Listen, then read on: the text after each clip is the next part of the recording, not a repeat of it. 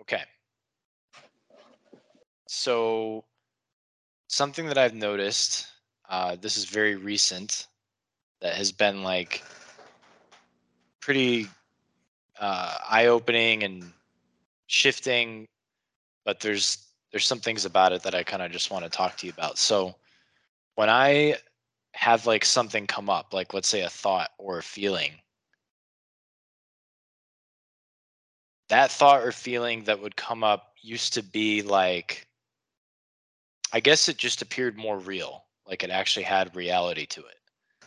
And now what I've noticed is that like to put it in a perspective, I'll have a thought like I want to text my girlfriend or I will you know want this, want that or I feel anxiety even, even that one. I kind of take a step back and I will just ask myself, where is that? Where is I want to do this? Where is I have anxiety? Where is that I feel anxiety? Where is the evidence of it? And then what I'm left with is like, well, it's in the thought itself. There's no talk of anxiety or talk of, you know, wanting to text my girlfriend other than in the thought that arises, I want to text my girlfriend or mm. I feel anxiety. So then the question becomes okay, where is the anxiety in I feel anxiety?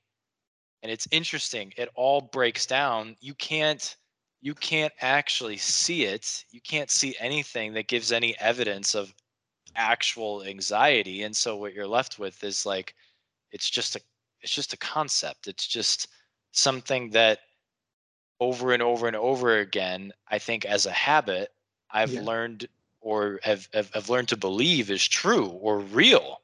But there's really nothing true or real about that.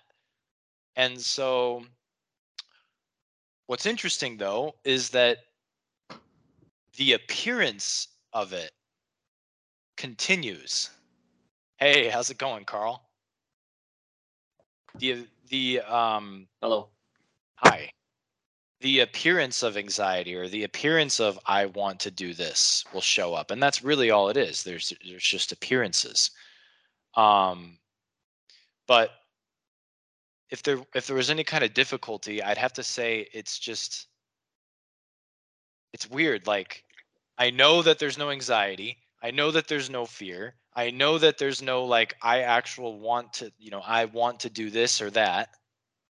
Yet the experience or the appearance of the experience still shows up.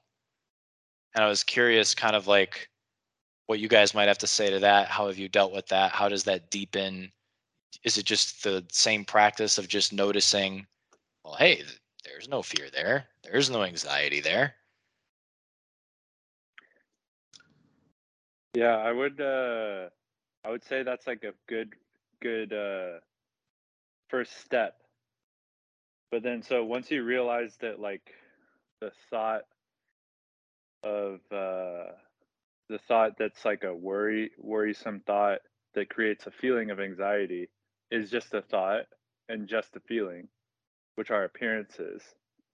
You you they become less real right? In that right. moment of of clear seeing of looking at them. Yeah. yeah so after you see that then you could realize that thoughts are just thoughts and feelings are just feelings and then play around with having uh having wholesome thoughts and wholesome feelings.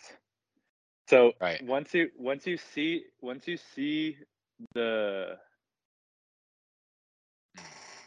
the the the scope of these uh, phenomena that's just a tiny aspect of our experience then you could realize how malleable they are really are so if, if if you just see if you just see they're just thoughts and just feelings, perfect. Now you've now you've developed a natural detachment to them mm-hmm. out of the insight. But the thoughts and the feelings are operating based off a habitual tendency mechanism. Mm-hmm. So they're going to keep happening unless you start uh, changing them. But mm. but you wouldn't be able to just change them unless you first see them for what they are, like you did. So I would say um, play around with them, like like because there's such a such a like such a fickle uh wispy thing that that's changes on the dime constantly changing. Mhm. like all your thoughts and all your feelings um it, one thing could happen like like uh let's say someone just told you you won 10 million dollars right now. You just won 10 million dollars. Instantly every thought and every feeling you have changes dramatically into Mhm. something else. Mhm. but why?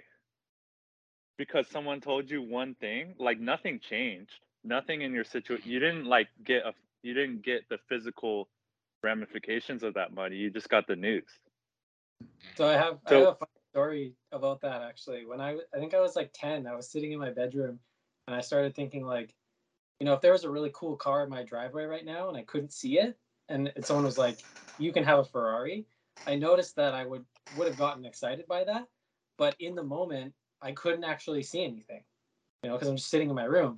So I started thinking, well, what's really the difference between that car being out there right now and me owning it, and not being able to see it versus you know, it, it, there's something in there uh, about how we almost get like hooked by the by the thinking of it. right Is so that like is, how- that like this how- Schrodinger's Ferrari? I don't know if I was thinking Ferrari, but I was thinking just like insert nice car. I both have a Ferrari and don't have a Ferrari. Yeah. But I realized that if you own the Ferrari but you couldn't see it or enjoy it right there in that experience, you know, it's really not even that different than not owning it. And then why would you be uh, excited if someone gave it to you at that moment, but you couldn't, you didn't have access to it? Even though I think a lot of people would still get the initial kind of surge of excitement. I, w- I Right, so wouldn't. I would be further- excited until I realized I couldn't afford the insurance. well, guys, um, you know, piggybacking off what you said, Scott, the thing is, is that so I played around with like the, you know, being wholesome and basically changing, right? Changing phenomena, changing whatever things are coming up uh to be more wholesome, to feel good, things like that. But I, I would say like from that practice what i began to notice was this that that these thoughts and feelings are are empty way beyond any aspect i've ever considered. Um and so in seeing that there's kind of this it's not that it's point it's not that it is pointless to change thoughts or feelings into negative thoughts or feelings into more wholesome thoughts or feelings but that it's just unnecessary because you see you see the structure or the the empty the empty foundation on which these things are built. And and and like it's like there's no ground to them. So in seeing that there's no ground to them Mm.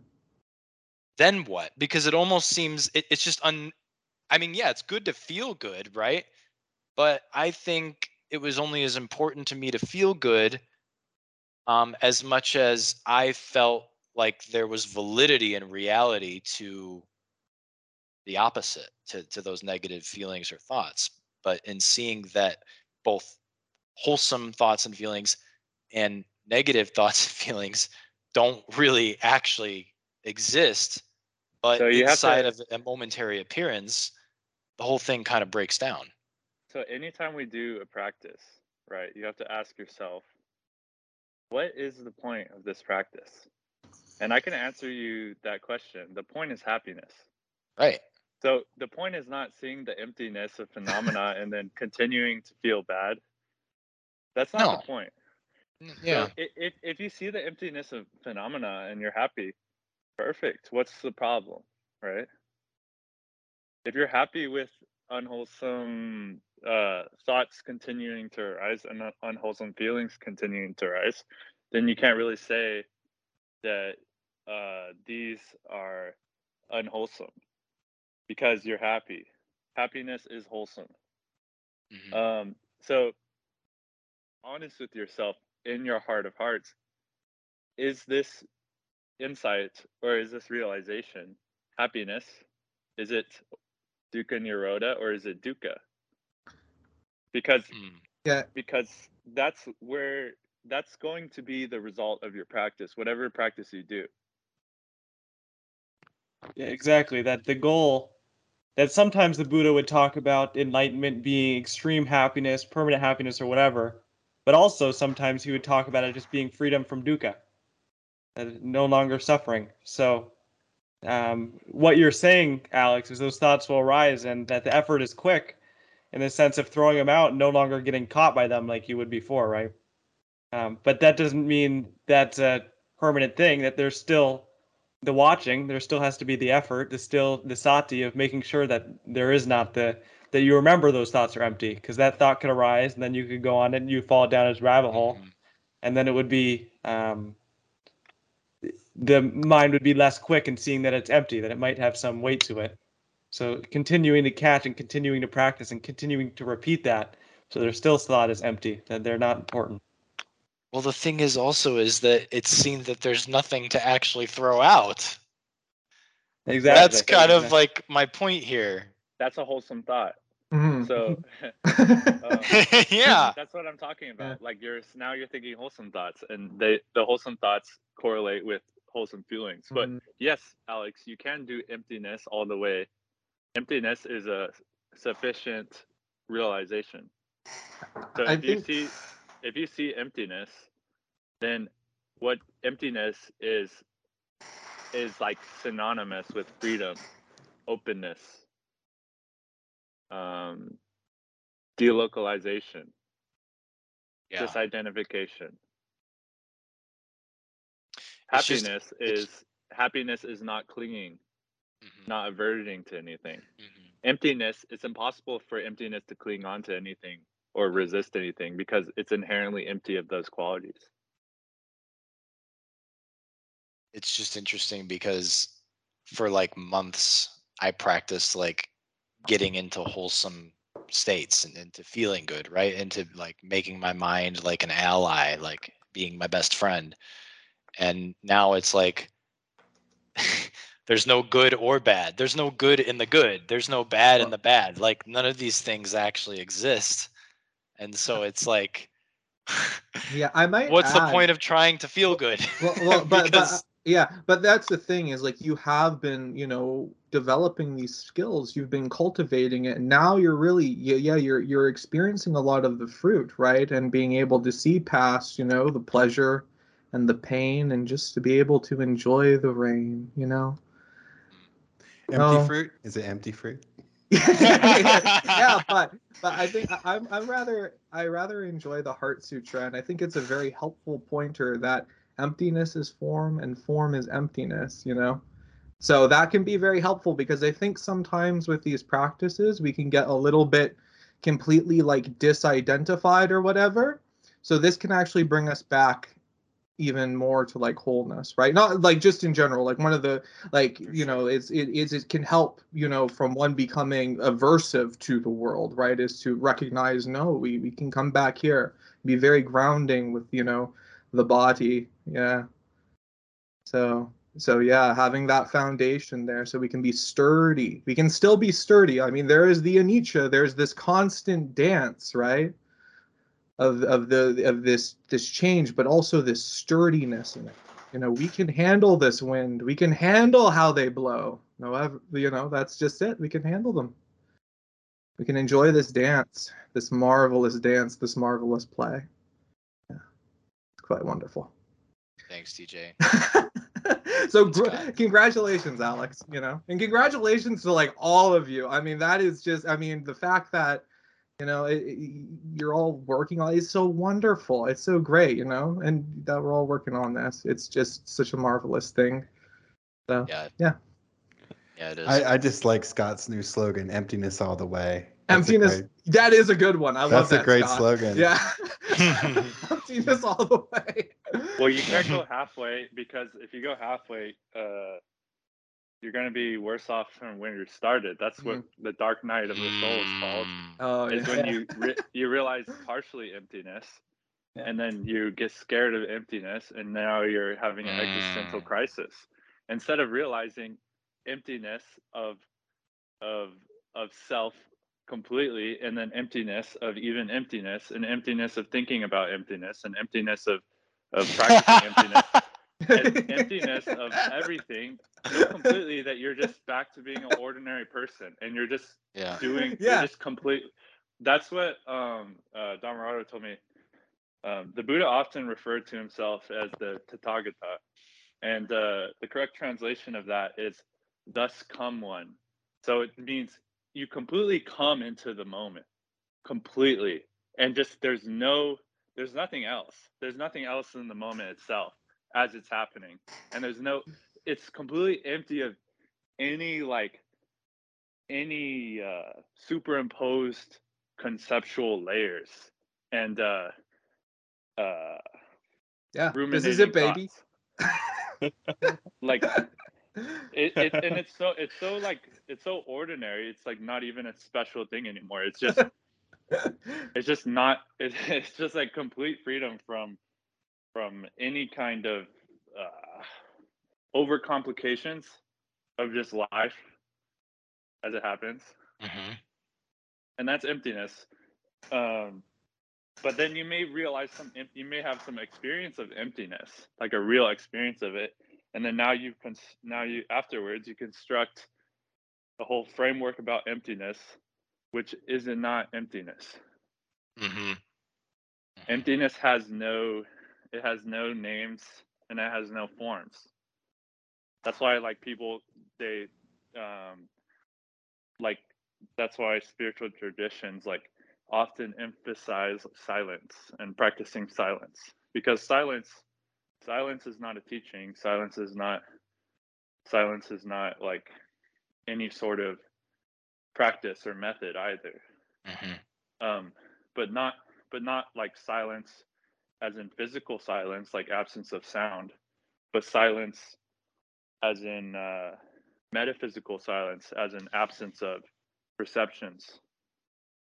And uh absence of any perceptions at all is um is the classical um experience uh people generally call enlightenment which is the emptiness of all all name and form and all like all karmas all all all locations all self um all like knowledge of existing as a separate person or or a separate soul whatever you want to call it. And then um that's like the undeniable truth of reality.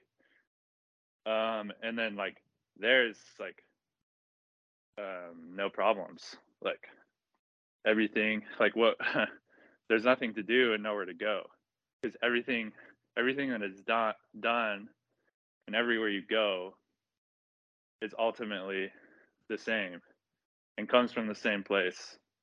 And there's no escaping it and that's emptiness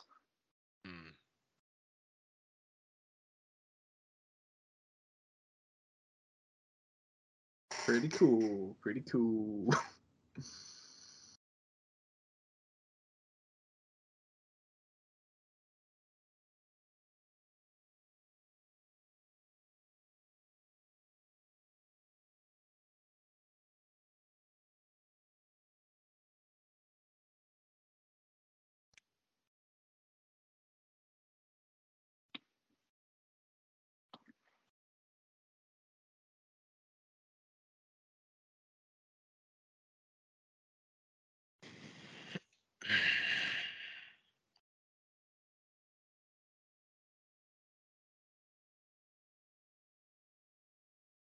Mo, how was your practice? It's going it's going great. Yeah. Um I I followed Dhammarato. I never emailed or I never Skyped with him, but I followed him years ago. And then um I just started rewatching some of his uh videos a couple weeks ago. And uh just been, you know, kind of leaning the practice more in the direction of Um, you know, just gladdening the mind, the the getting some more wholesome thoughts in there, and it's been it's been great. I've enjoyed it a lot. Um, yeah, definitely seemed, you know, that that and the emphasis of the sangha definitely seems like something that's missing from a lot of the westerny dharma stuff. You know, this intense like meditation Olympics, which I'm sure many of us have been into. Uh, and I love meditating. I've done tons of it, but uh, yeah, it definitely seems like you know not having the sangha element and and just you know some of the other things that he talks about. You know, it just seems so obvious once you once you start paying attention to it. Like it's yeah. Uh, and yeah, just the fact that you know you guys seem to get together, or I don't know if you if everyone comes to all the Sangha meetings, but there's you know there's like a few a week, and people are communicating with Dhammarato, you know, on top of that. I mean, that makes total sense to me because this idea of like meeting with a teacher like once a week or like once a month is not enough for the like socialness of the human brain to like really come online. And yeah, just from hearing him talk about that, um, I don't think I was very sensitive to that, you know, three or four years ago and uh, now I'm much more uh, at least open to the benefits of it. It seems yeah much more self-evident. Good to have you here. So there's also a Discord um, where people uh, sometimes join the voice chat, and that's more of an impromptu thing. But yeah, there are three a week uh, that are in the YouTube description. Very cool. Where we meet on Skype. Yeah.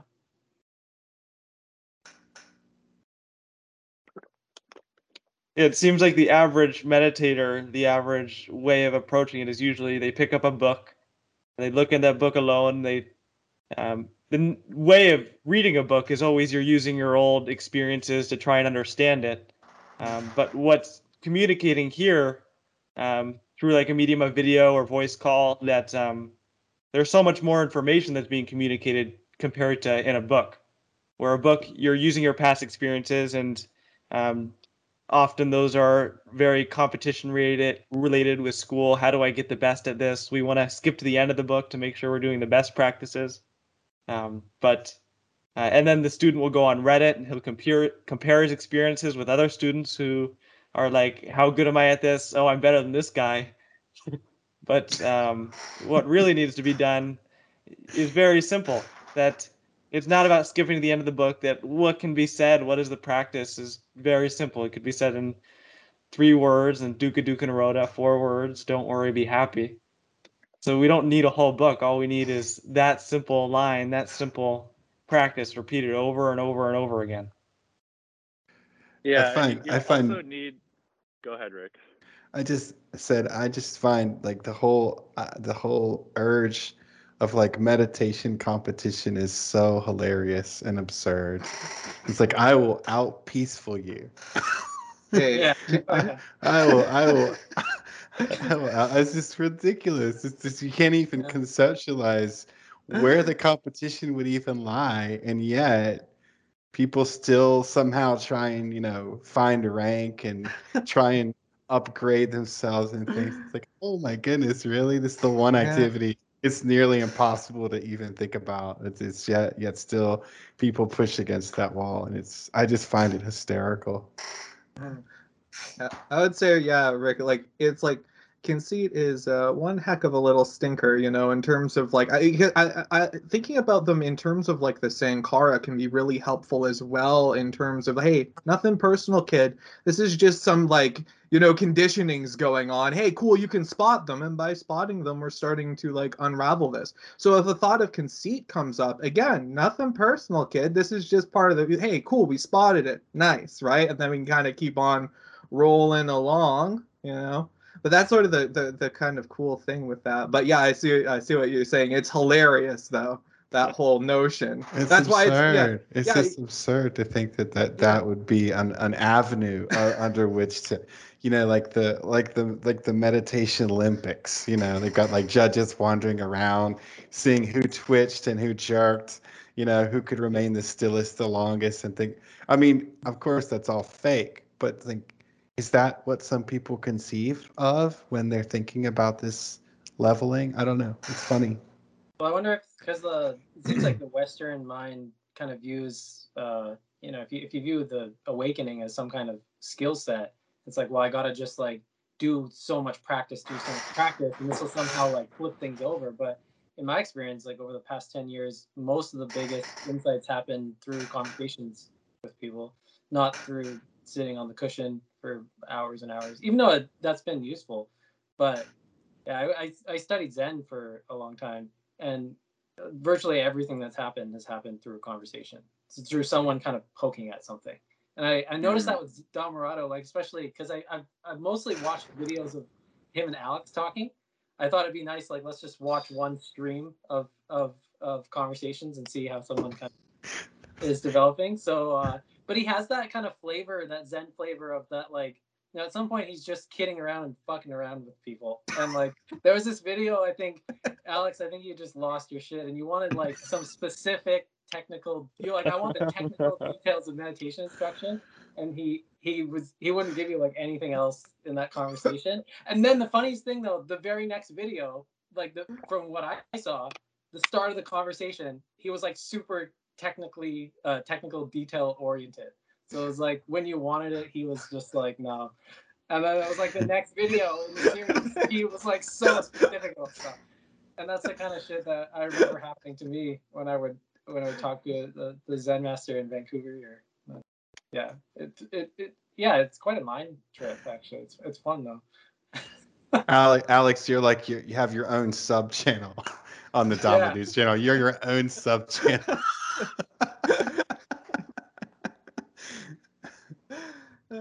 Man, I got so frustrated with him so many times. I was just like, "Will you just listen to me?" There was there was one video where you like where you really kind of lost it. That was that, I that was the, I watched that one this morning. It was, I was actually like eating popcorn. Like I was watching. wow. Enjoy the Oh, show, everybody. This is this is crazy. It's really insane, like how uh, how it just unfolds. It's yeah, and uh, you know I appreciate you like being open to it being recorded because I think it's useful Mhm, for for mhm. people to watch. You know, Just to- Absolutely. Yeah. Props for that. Yeah. Absolutely. Yeah. No, w- one thing I man. wonder is like a lot of meditators will, you know, watch like tons of YouTube videos or you know all kinds of stuff like that, and I, I'm thinking of that more as like, um, you know, if someone doesn't have a sangha, it almost makes sense that they would like have some kind of inclination to, you know, watch dialogues about stuff like this. But um, yeah, it's obviously not the same as having actual people to talk to you. You miss like, you know, the ability to share and and and hear feedback on your own comments. But,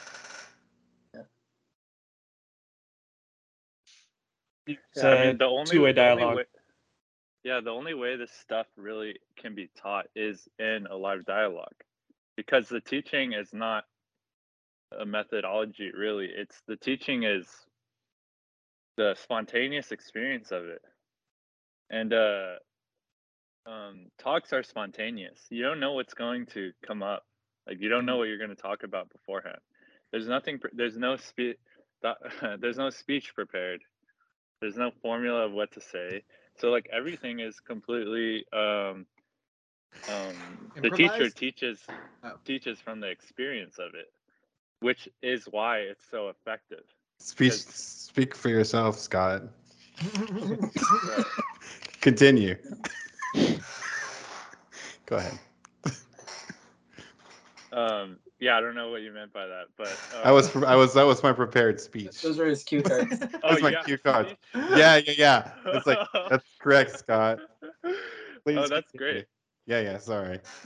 yeah, it's probably not going to be the, how you prepared it, even when you say it. Um, um, but yeah, yeah, there is a path and there is a method and there is a science to it, which is why the Dhamma is so effective it can be repeated. But it works way better if a teacher is giving you the practice because you can get uh like uh it's the same way that you learn math. Like you watch the teacher do the math problem in real time and then you can see their thinking and their step-by-step process. Like when Don Dhammarato is teaching you jhana, he's going through the jhana that he's talking about. So it can kind of bring you into that jhana. So you watch the exact, you watch them do it, and then they tell you how to do it, and then you practice on your own um, with the examples, but you learned in real time with the teacher, like they walked you through it. And then once once you practice on your own, you may have some answers, and then you can come check your answers with the teacher again, and they'll be like, "Oh no, you did this and this. Yeah, here here's you didn't think about this, or like no, talk.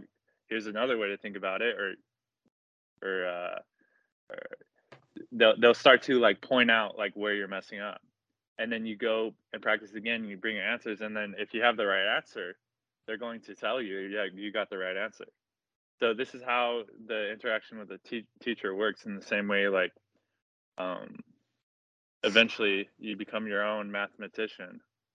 And you could start uh, making your own making your own theorems and your own things.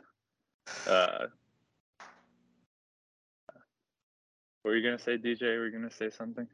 Oh no! Before I, I think I just brought up because um, like how how they're kind of like sometimes a little bit improvised, you know, almost like a jazz music or something, right? When people come up with Dhamma talks, like they kind of stick to a theme.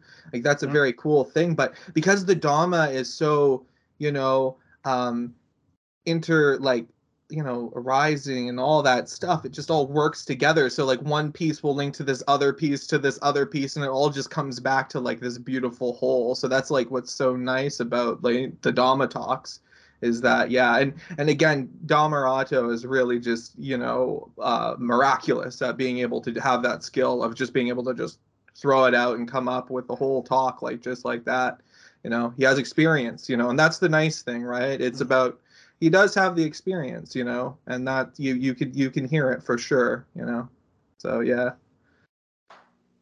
Buddhadasa and Dhammarato sometimes bring this up. Um, use the word of the natural method versus the organized method. That the natural method is where the student is asking questions, and the teacher hears those questions, hears the way they ask them, and answers um, depending on how the question is asked, what the question was, and um, really getting to that student specific problems. Um, but the wider an audience you get, the less tailored, the less natural it gets, and the more organized it can be. So if you're teaching to a mass audience, you'd likely be using a curriculum because you can't consult every student to see where they're at. So um, that's one way of thinking it is the natural method, where Yeah. this the teacher is working with the student and bringing up the point of friendship, where they're just two friends here chatting, compared to the organized method, where it's a teacher teaching a curriculum and first you got to do A, then B, then C. yeah so so you think yeah parker that is like kind of one of the nice um uh, benefits of yeah doing it in this sort of approach where it's very much questions and you know answer kind of like and uh, that can spawn a lot of creativity as well right? Um in terms of the like asking a question you know that can bring up a whole talk within its you know self. So it's a wonderful gift. I think that's something to also yeah remember. But um but yeah what, what do you think about that? Um, one Think thing that what? comes to mind is when uh, students are listening to a YouTube video compared to talking one to one, is sometimes there will be a doubt that comes to mind, or a specific wording that they remember that doesn't match with the teacher's wording, um, and they'll continue to dwell on that doubt, continue to dwell on that wording, instead of dropping it, like that that would be correct practice, because that doubt is a hindrance. They're feeling bad because of it. Um, another way of thinking about the talks is sort of a hypnotic induction induction that the teacher teacher's job is to get the student into first jhana and throw out any hindrances for them right? That they have these hindrances they have these questions that are making them feel bad making them feel stressed they have these doubts. And the teacher's job is to throw out those doubts and get them to a very satisfied state and then teach them how to do it themselves. And Yeah, the I like the videos that- are less skilled at doing that so I haven't talked to Dhammarato about this, but from what I've seen so far, the way he describes, you know, being first jhana is a lot different than uh, some of the other stuff you read. But I'm sorry, I, I, I can't see everyone's names. I haven't learned everyone's names yet. But you just mentioned like, you know, the student and the teacher basically getting into a flow state or, or like a jhana while they're having a conversation. And to me, that makes total sense to describe it like that rather than thinking like first jhana has to be this very specific, like eight hour like explosion experience or something like that, which is often Mhm. marketed as instead of just being like a state of mind that's very joyful and, and pleasureful and and free of hindrances. Yeah, there's like uh five there's like five jhana factors and uh you know, I'm I'm not one of them scholars, so uh I don't really know what they are. But uh but like it, the important part is that uh, first jhana is is just when you're empty of any hin- hindrances. The Mhm. mind is empty. There's still thinking going on. yeah But the the thinking is completely empty of any craving or aversion. Otherwise, like otherwise known as just having a good time, enjoying yourself, right? Like there's like first jhana is not a magical experience. It's something Yeah. that everyone has been in at one time or another. Have you ever just been uh like I don't know, playing video games with a group of friends or like just hanging out with your buddies and you're just completely satisfied in that moment. Like there's nothing else that like you you don't want to be anywhere else, you're not wanting anything. You just feel completely fulfilled. Yeah. Uh that's first jhana. Like is you don't have to be like in a cave like with your eyes shut and like completely like like uh completely escaped from the world. Like that that's not Yeah. necessarily how it works again like i would say um first jhana could be definitely on your own with your eyes closed while meditating but not necessarily um i would say second jhana like once you get into the later jhanas like then it starts to be more um yeah like there's still possible to be to be done in the midst of other people but um once the discursive thinking uh goes away um then it's it's harder to like you know hold a conversation per se. So so like then like it's more like you might imagine like uh you, you don't necessarily have to be sitting down meditating but you're, you're definitely not going to be um having any discursive thought uh from second jhana onwards. And then again like these high these other jhanas like you can slip in and out of them from first jhana. So you can just be in first jhana slip into second third and even fourth and then go back to first jhana where it's not like it's not like a graduation where you spend a certain amount of time in first and then you get to second spend a certain amount of time in second and get to third and spend a certain amount of time there and then graduate to the next one. You can go straight into you can be in first jhana and go straight into fourth or be in first jhana and go straight into third or straight into second and only for a moment and then come back into first. So the important part is that you're empty empty of hindrances aka dukkha um so then all the jhanas are your playground like you can you can access anyone but they're not like one is better than than the other. They're just different like different levels and different skills of it different levels of being satisfied. Um but but but what you really want is the satisfaction. It doesn't really the jhanas are just like a byproduct of being satisfied. And then um um yeah and each each jhana like each each each jhana and progression of jhana is a further um a fur, like a cessation of something so um going into first jhana is the cessation of hindrances going into second jhana is the cessation of the thinking and examining thoughts So that would be the uh, first. Would be the there's no thought anymore in the first jhana, or no No, um, verbal. It's just satisfaction when you go into the second, right? I, maybe I'm uh, maybe we're talking about the same thing, just using different. No, yeah, that's what I said. I said um, going to the first jhana is uh, Ah, the exactly, cessation yes, of yes. I just Going into the- misunderstood. Yeah, going into the second jhana is the cessation of the thinking and examining thought. The I forgot what the tre- the Pali word for it is.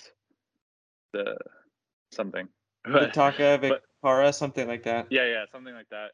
And then uh uh so the second jhana is just the good the the piti and Sukha.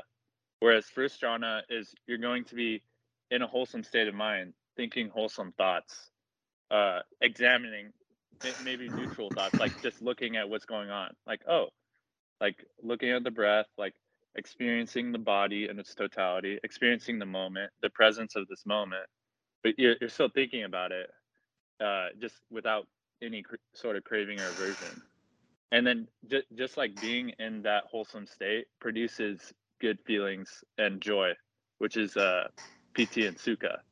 And then uh, the cessation of the thinking and exa- the piti and sukha build and become uh, become so prominent in your uh, direct experience that the thinking examining thought passes away, or uh, there's a cessation of that. And then that second jhana is when you're just experiencing joy and uh, bliss of the body or relaxation of the body. So joy and relaxation. Um, and then third jhana is the cessation of the of the joy. So then now there's just, just the bliss and relaxation of the body is third jhana. So there's the uplifted joy that can can be uh, very energizing, very exhilar- exhilarating. At the same time, the body is relaxed. Um, uh, it, it can all it can actually be like an ecstasy experience in second jhana. Like the mind the the mind is so overwhelmed by how good you're feeling that you're just feeling good. Um, and then and then uh, the cessation of the uplifted joy goes into just the bliss and just the good feeling and just the relaxation of the body. It's like a it's like an even more profound profound like uh, stilling um, is is third jhana, and then one step further is the cessation of even the feelings, even the bliss of the body. That goes away too. And then what you're left is just the pure serenity of the moment. This is fourth jhana. Just like stillness, silence. There's just that you're still experiencing a body. Otherwise, you'd be in the formless jhanas. But you're you're experiencing just like the breath in its complete int- intimacy of the moment and you're experiencing there's no feelings like there's no not even pleasurable feelings so all that's all there is is like peace and stillness things are happening. Perceptions are happening but there's no like again obviously there's no hindrances because you're in jhana but even the feelings of feeling good has ceased. And that's just the like a good way to think about it is you we've all been looking off into the distance and like a really expansive view before. And that moment of just looking off into a beautiful broad view and just taking it all in and just it's just happening to you and there's no there's just this utter serenity this utter at rest this collectedness there's a complete collectedness and a restfulness is fourth jhana. And then uh, to go into the to go into the formless jhanas you you start playing with the borders of your experience so you you you you go into the experience of the body without it there, there's like no feelings anymore. There's just there's just sensations with no feelings around them. And you could start to see the emptiness of those sensations of the body and the borderlessness. And then uh, you can start to go into the formless jhanas or like many people find find themselves experiencing formless jhanas maybe on a breakthrough psychedelic experience or something like that um, but they don't know how they got there. Whereas if you like start to play around with this practice of jhana like you can start to do that intentionally. But the formula i feel like the formless jhanas are like the dlc like that's like the expansion pack. The first four, the first the first four like you only really need the first four. Um because uh the first four like the important part is that you're satisfied like you don't need to like become like a jhana like uh connoisseur or like a jhana like um expert Junkie? Junkie, yeah. not necessarily a junkie but like a a virtuoso like you don't need to become a jhana virtuoso you just need to like be satisfied This That's pretty much jhana has Yeah, that we don't even need vintage. the four, but we just need the one factor that you were talking about earlier of satisfaction and freedom from hindrances. right that's the important part um and then and then that like that affects you that changes your habits and that changes how you're wired the more time you spend being satisfied you will start to viscerally change your experience, your default experience of reality because you are you are feeling good and you are feeling satisfied. And uh there's like there's no end to that. Like you it just gets better and better. It like ages like fine wine. And then just remembering to come back to that because you're going to come out back out of the jhana and you're going to be you're going to cling to the jhana and you're going to be like ooh this is good this is what i want and that wanting is a hindrance and then uh, now you're out of jhana so it becomes you you become uh, you become like well equated with all the tricks of the mind um, that uh, you could call like mara. Like like once you start to develop some success in meditation there's going to be distractions and hindrances that are like attacking you because like it's like mara trying to keep you in like the cycle of it. Or like that's like the personification of it of what these hindrances and distractions are. It's like it's like a demon that just like it recognizes that you're a good meditator and it's going to like fight back even harder. So then you you just practice and you develop like uh you develop like uh a flexible like you get your sea legs. Like you you you start to be able to like balance and like play with these things. So you you you like been there and done that and you're like oh there's a distraction. There's a hindrance. Um like you know not to to pull on that thread. Like you know not to go down that road. And then when you go down that road you quickly wake up out of it as soon as you can and realize oh i was going down that road and then come back into satisfaction What's up, Mar? and then yeah Yeah, they're like they're like boss fights, right? yeah You get like better. You go up to a new new level, and there's a boss fight up there. You get good at that. yeah it's like dragon ball z. So like the first you transcended your limits and like transcended the hindrances and you beat like the first villain but then there's always going to be a bigger villain. And then what are you going to do? You're going to you have to transcend your limits again. Um until like like uh you become like like uh the villains it's not like dragon ball z because like in dragon ball z there's always going to be a that's how they keep the story going there's always going to be another higher villain. But uh actually uh jhana is like is easier the more you the more you do it. Like like uh because you start to um like like alex says even the distractions and even the the hindrances start to become like less of a big thing or less of a big deal because you see how easily they can be changed and go away so like you're less likely to resist them. Um so you can like so you can remove them or like let go of them quicker.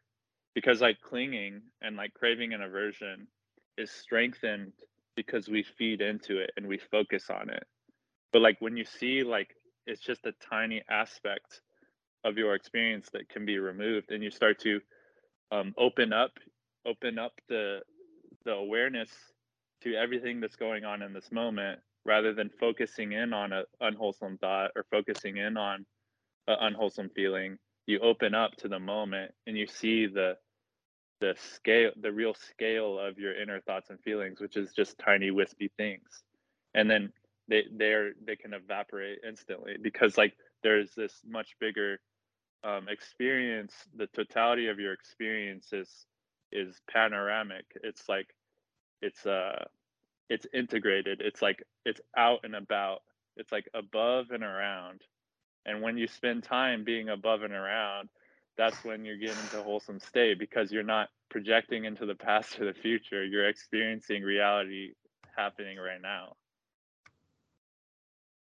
Neither here nor there. right. Yeah, wonderfully said. Yeah. Thank you Yeah, sometimes I I see those little thoughts as bubbles that just pop, right? And new ones come up and they just Right. pop. They pop. There's there's no substance to them at all. They're just some right soap and It's like water, sea foam and most of it's empty. You know, all the Mm. way, right all the way. Yeah, it's empty as long as you can remember it's empty. Mm-hmm. Yeah. hmm Exactly, unless you start filling it with things, attaching importance to it, then it becomes this solid thing you have to like really Mhm. use the effort to get out. Yeah. And the reality that Alex was talking about is that these are my thoughts. there is a thinker here thinking these thoughts and these are mine, but really they're just thoughts. They arise and pass away. That they they're real, but they're not mine. They're Buddhadasa would use the word void, that they're void of any self. And when we can see that, that there is no self there. Self is the you could say it's the bucket for suffering. This self, all suffering happens because we create a self. And there's no more problems. That all the problems in the world have to do with I, me, or mine. And if we can let go of that, there are no more problems. That we're above uh, pain and pleasure or happiness and dissatisfaction. We're just doing our duty to the Dhamma. We're just uh, living by the law of nature, the way things are. That we see, we finally see how they are now. It's not something special or grandiose or getting to a certain level. It's just we were ignorant, and now we're becoming not ignorant. We're not be- we're becoming not foolish anymore. That we didn't know how the mind worked before, and now we know how the mind works. So we live in a way that is in accordance with that. That's wise with that. That's not wanting things we don't have because that makes us suffer. There's like uh, the cool thing about no self is that there's no self that becomes wise, or there's no self that only a self is ignorant. So like uh, again, like most people experience negative emotions because of some sort of um, self-referential, like some guilt or like some shame, or like uh, or just it like all yeah like like parker said all negative emotions are centered around um yourself as like as like in a person you could say the absolute core of it is the self-preservation instinct of I don't want to die, and all of it right. Like, relating to that is fear. yeah like i need to be accepted by um others in order to survive like that is like the human biological mechanism of it and uh it's a natural mechanism but um like realizing that it's a mechanism it's like it's like a product of biological drives. Again just seeing that like seeing the truth of that is um how you detach yourself from it because anxiety is just like a fight or flight response. And then the fight or flight response is produced by conceived dangers. Like either something bad happened to you or you project that something will bad happen to you. And then think thinking about something bad that happened to you in the past will create the the stimulus for the fight or flight response. Or imagining that something bad will happen in the future creates the same response. Where these dangers don't actually exist in the reality of the moment like the reality of the moment is you're just sitting here in this room breathing and there's like absolutely zero danger. Like there's no reason to like feel worried or like scared about anything. So like um you're you're you're coming into into the just the fact of the moment is that there's nothing to worry about and there's like nothing nothing here that to do and there's like uh, there's like there's no problems there. Like there's never a problem in the moment. It's only through um through the mental faculty that that it's used to solve practical problems that becomes um, an overactive um, becomes a dictator of your life. Like starts to dictate how you feel rather than being a servant used to solve practical issues. It creates existential issues. And and and uh so being able to put on put on the identity of personhood and separate individuality and take it off when you don't need it is the skill. It's not that like oh now you're permanently never going to have a self or like be a parker or be uh, a dj or be carl no but you can put on being carl for practical purposes and then take it off when you don't need it and then you realize that most of your life you don't need it. You only need it at small moments throughout the day. I only need to be Scott when I need to do something. And then like for most people's lives are spent not doing anything. And that's where you that's where if you're not occupied with something, the untrained mind begins to ruminate, begins to project, begins to bring stuff up from the past for no for no good reason, for no practical purpose. Like I need to bring up myself and bring up the future if I need to drive somewhere to get to work or um, fix my car, like go to the grocery store. In that moment, I need to do it. It's when I need to use it. That's the But- funny thing about flow states, though, is like when you're when you're so engrossed in what you're doing and you have skill at it and it's matched and all that, the self-referencing just drops away because it's not even necessary for doing a task, like the self-referencing.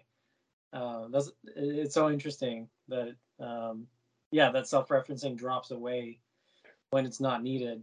Um, but but I guess there's a difference between knowing about that and like you know because I I'm a music teacher. I have music students that get into flow states when they're playing, and they they might not be aware. They they can kind of report like there was no self in that experience, but they're not aware that that experience could just uh, happen, you know, outside of the guitar practice or outside whatever practice. Um, Right. So it's a Yeah. natural experience. It's not Yeah. um it's not like a foreign meditative attainment. Like we all have been engrossed into so completely into either playing a music or washing the dishes or what which is I think a good point because when it's I think sometimes you know in whether in like magical spiritual traditions or even like Western Dharma that's more like pragmatic, but they still make those states of mind into these like elusive things that you have to chase rather than it just being more of a mundane thing that can happen. Not mundane in terms of like not enjoying it, but just mundane in terms of like this can just happen. It doesn't have to be like a you know shooting star. Right. It's a realistic natural yeah, it's a normal thing Yeah. to happen to people.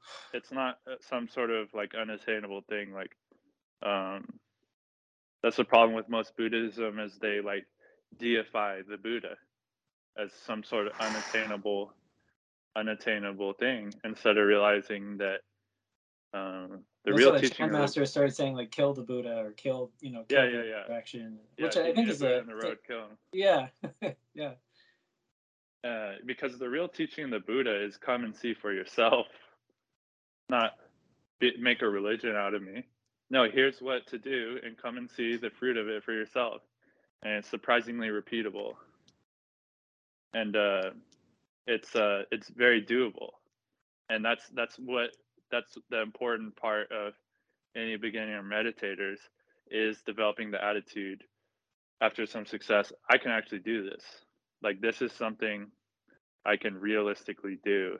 And that confidence is like self efficacy that pulls you out of the destructive, um, this destructive capacity of the mind to um,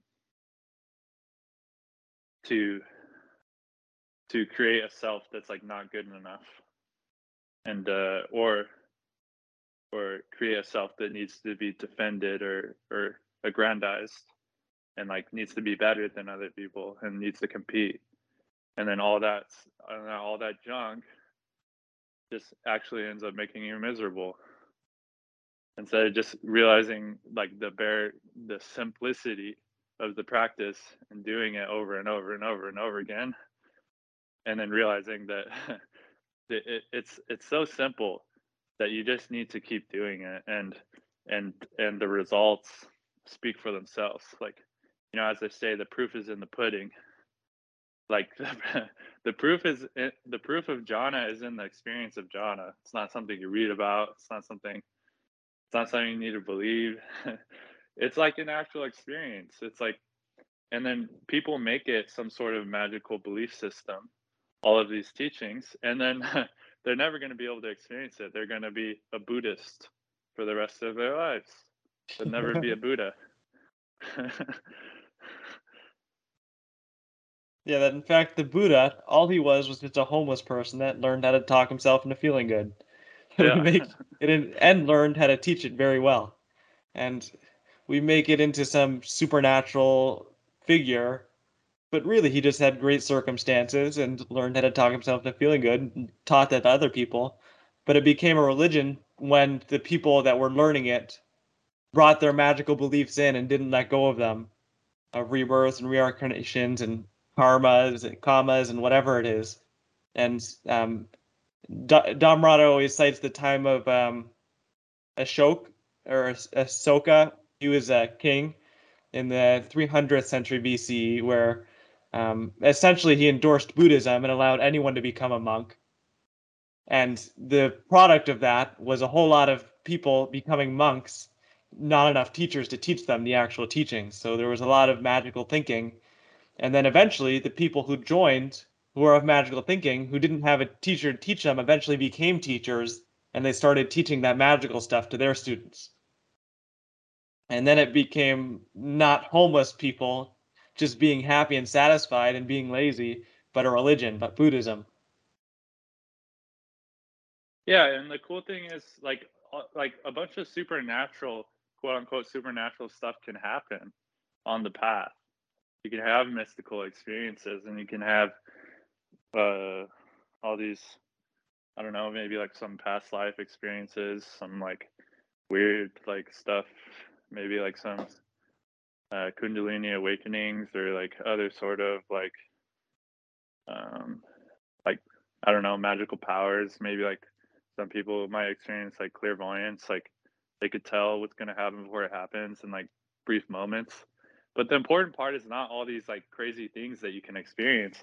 The important part is the satisfaction.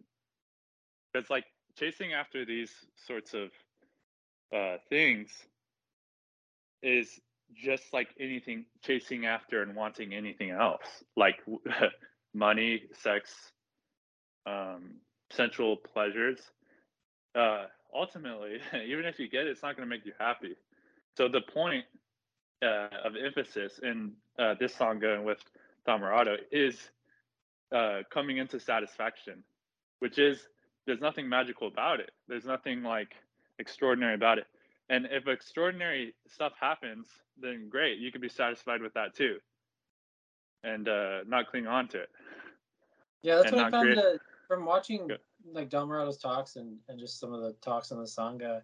Um, what you said seems like is what is focused on the the, the satisfaction and the dukkha, because a lot of the the Western like pragmatic Dharma movement is really like hell bent on the you know some kind of no self awakening. Like you gotta you gotta refine through meditation enough to see no self, and then that's gonna cause like a flip that will make you satisfied, rather than training the satisfaction itself. Right.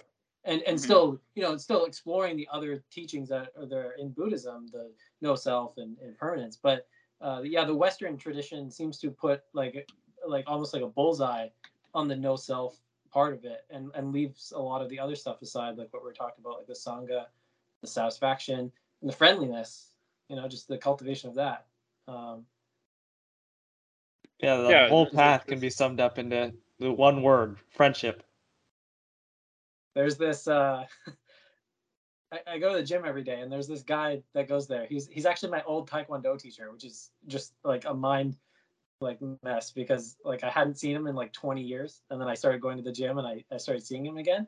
But it's funny, you know, I've been watching him over the past like six months at this gym. He's like the friendliest guy in the world. Everyone that he knows, everyone in the gym, everyone like he's basically there just to make friends with people and like you know fist pump them every time someone walks in and like you know just watching Don Dhammarato's talks, I was like, this guy's really doing it. You know, like he's trying to like have mm-hmm. a good mm-hmm. time, and it like changes yeah. the gym like totally yeah yeah yeah yeah like when he's in there the vibe of the gym is like next level and you know it's just so friendly and peaceful like you walk in there and you feel more secure just like you, you can't even control it. You're just like this guy he's gonna come up and like make me smile. Like i can't even stop this shit. Yeah like that's that's the dom like that's what it means to practice the dharma. Yeah like, yeah. that's it. Like it's real. It's life. It's like real life. It's real life like making it's real life being happy. It's real life being satisfied. It's real life. Uh, keeping track of uh, how many times you get angry, how many times you get butthurt at things that happen, and like that's where the real practice is. Is it when you experience life, and then uh, uh, uh, experiencing it with while being satisfied more and more, and then uh, uh, honestly reflecting and look looking on yourself. Um, okay, bye DJ. Honestly reflecting, looking yourself. Oh, I, I I was getting angry in this situation. I was reacting, and not judging yourself for that, but like seeing it, and then making an uh, an effort to change it, and then uh, and then you, you can uh, you can see you can see how how good like how how important the path is in every aspect of your life in your relationships at the gym uh, anywhere because um, that's what life is about.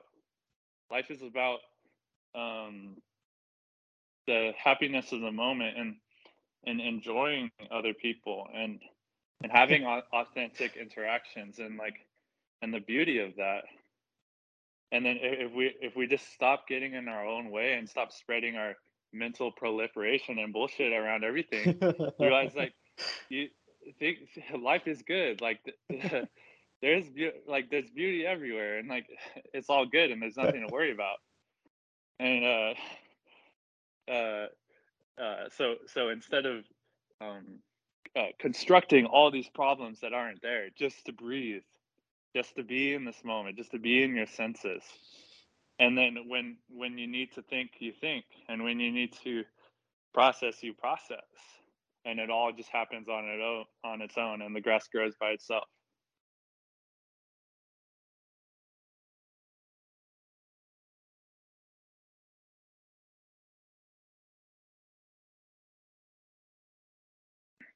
All right fellas. Well i think i need I, I need to start getting ready for work.